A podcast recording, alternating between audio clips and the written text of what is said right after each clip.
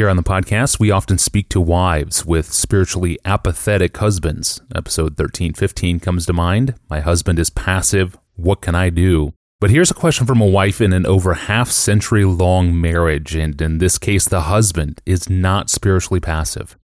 Dear Pastor John, I'm married to a wonderfully godly man. We have a strong marriage of over 50 years. My husband daily spends time in Scripture and is a big fan of your writings. We pray together over meals and occasionally in particular times of need, but not regularly, not in the mornings or evenings. Mm. We've had many discussions about it. It would be my desire to do so. He feels like prayer should be personal. You know, when people pray together, they're focused on what the other one is thinking and fail to relate to God. Mm. I've heard various speakers and authors say a couple should pray together to strengthen their marriages, and I can think of many good things that are the result of praying together, such as feelings of intimacy, knowing my husband's heart better, and being able to encourage others by letting them know we're praying for them as a couple. But my husband says those are not reasons to pray. He read this question and is interested too. Can you help us, Pastor John? Given the uniqueness of this situation, namely a, long marriage, a godly man and woman, I'm not going to argue that you have to pray together out loud with each other. I'm going to argue that this husband should want to. That's my argument. Uh, I'm going to argue biblically that you should want to, um, not have to, want to, in view of the way the New Testament speaks about prayer and in view of your wife's longings. And I've got 10 reasons. and uh, I know this is a short podcast, so let's do these quick. I've got 10 reasons why I should, uh, why I, I think you should want to. And I'll move from the more general to the more specific. Number one, Jesus taught us to pray, Our Father who art in heaven, not just my Father who is in heaven. Mm. His assumption seems to be that prayer will be both private, uh, sweet encounter with God. Uh, he himself went away at night to pray by himself, and a group encounter with God. If this is true for a precious church community, a community that we care about, how much more should it be true, it seems to me, of a precious relationship of husband and wife? Number two, over and over in Paul's letters, he prays out loud, so to speak, he writes out loud that they can hear and read in the presence of his friends so that they hear and know what he's praying for them. Paul doesn't merely say, I pray for you guys, period. Mm. He says, I pray for you, and then he does it. He does it out loud so they can read what he's praying.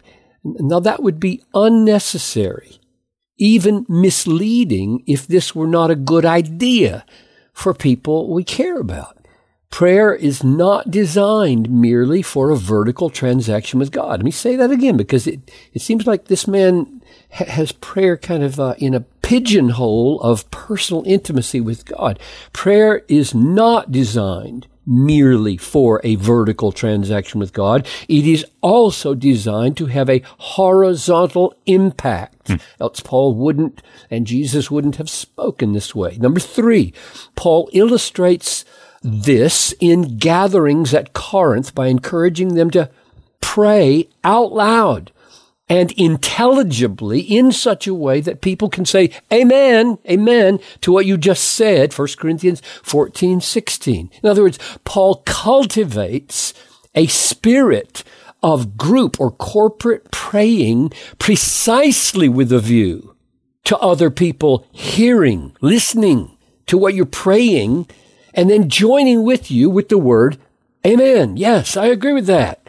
And Jesus takes this right down to the level of two or three, doesn't he? In Matthew 18, 19, and 20. If two or three on earth uh, agree about anything that they ask, it will be done for them by my Father in heaven. For where two or three are gathered in my name, there I am among them. And I can't imagine that it would be more fitting or more desirable for any two people to agree in prayer for something than the two people who live together in the closest bond. Number four, 1 Corinthians 11:5 picture women praying and prophesying in church with culturally appropriate signs of submission to the church leadership. Now, why would it be fitting and helpful for an entire gathering to hear this woman's heart in prayer while her husband doesn't hear her heart in prayer at home? Number five, most of the Psalms are prayers. They're not private. They are intended to be heard by others the church has always loved it that David and Asaph and the others welcome us into their prayers. Oh, magnify the Lord with me and let us exalt his name together. God delights in his people having the grace to exalt and having the humility to exalt together. Makes me want to ask, is there a pride problem here? It, it takes humility to expose yourself, your soul, your longings, your intimate ways of talking to a spouse. It takes humility. You got to be vulnerable. Number six, I am glad that you pray at meals. I assume that you, in praying at meals, give thanks to God out loud together. And I think that's fitting and beautiful. You could keep it private. Both of you could bow in silence at the table over your food. Why don't you? Because you know intuitively and from the Psalms that thanking God out loud together is part of how he intends to be glorified. I will give thanks to you, O Lord, among the peoples. I will sing praises to you among the nations. If, if among the nations, how much more naturally among the family? And why only at meals? Number seven, God teaches us to bear one another's burdens. Galatians 6 2. Husbands and wives have many burdens. Oh my. Why would it be fitting to say to a spouse, I am bearing your burden to the Lord, but not let her hear you bear her burden to the Lord. James 5:16 says, "Confess your sins to one another and pray for one another that you may be healed." Why would that be a precious experience of out loud confession and intercession with fellow Christians, but not with our spouse? Number eight, since a husband and a wife become one flesh, they are the most intimate human relationship that there is on earth. There is one other relationship more intimate, namely with the Lord. These two relationships are compared to each other in Ephesians 5. Neither is to be characterized by distrust of the other.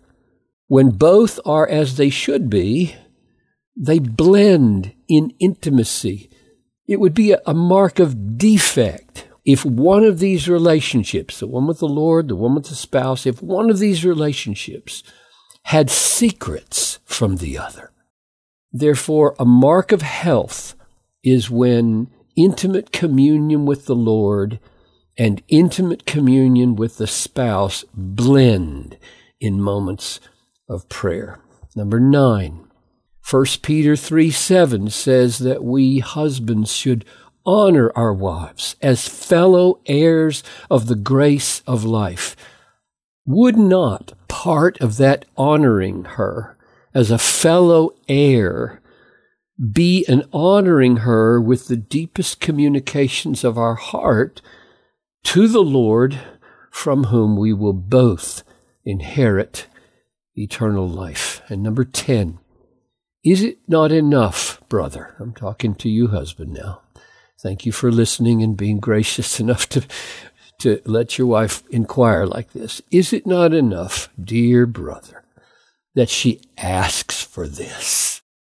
There are thousands of men who would give their right arm if their wives really wanted to pray for them. Mm. I mean, pray with them. Mm-hmm. Thousands of men who would give their right arm if their wives would say what your wife is saying. Please pray with me. Outdo one another in showing honor. Honor her with this gift. It's a gift that she's asking for. You are, as it were, Christ to her, and she is, as it were, the church to you. What would Christ say if the church said, Would you speak to the Father with me?